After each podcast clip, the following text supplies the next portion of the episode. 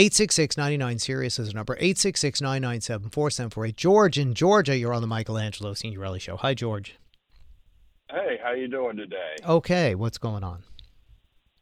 Oh, not much. Just another beautiful southern winter here, uh-huh. which means rain and hot. All right. Anyway. What's on your mind? How can we justify going after Santos when we have people who've done essentially the same thing? Like? Oh, you well, mean Donald Trump? Well, we did, we did, no, we did, of no. course, impeach Donald Trump. You're right. No, yeah.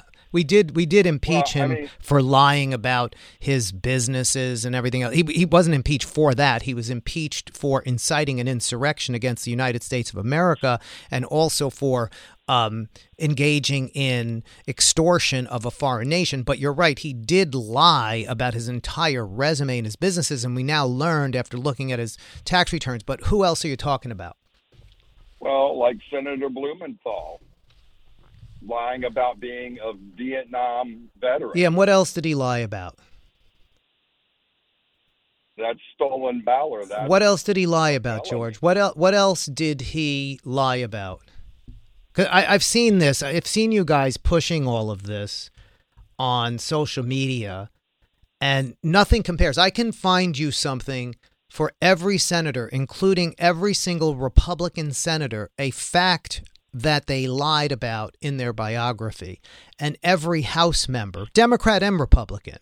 But there is no one, no one that comes even close to George Santos, who is oh, no, a pathological liar. Okay, well then why are you calling and saying that it's an equivalent thing? If somebody says... Okay, that they that that yes they confused what that they confused what was part of their background, or that they you know and they apologize, but but there's no other record of a of a whole litany of things that they lied to voters about, then why isn't that okay? Is an ethics violation an ethics violation? No. No.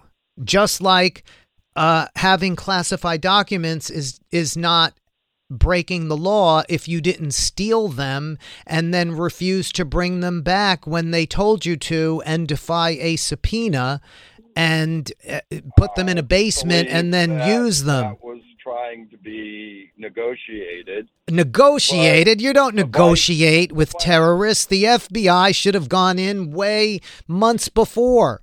They were being nice wow. to somebody. They were treating somebody wow. who shouldn't have been treated that way, but he was being treated that way why because did, he was a former president. president have classified he documents? was being treated because the vice president had a security clearance from when he was vice president until after he was vice president until he was president, because presidents and vice presidents have security clearances, and he may have oh. he may have used them oh. for whatever reason, but we don't so, know.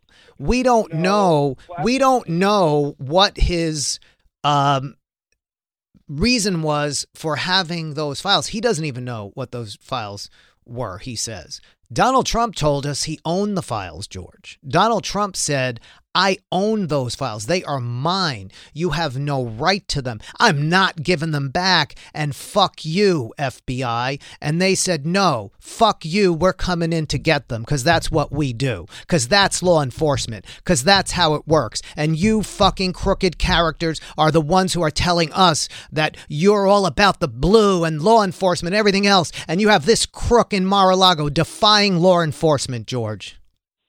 What a baby. Trump, you're absolutely right. A giant baby. A giant baby. I'm so glad we're agreeing on stuff here, George. We can come to agreement, and we could really forge something here if people like you would, would call in more and, and just admit some of the things we've been saying about Donald Trump. Thanks so much for the call today.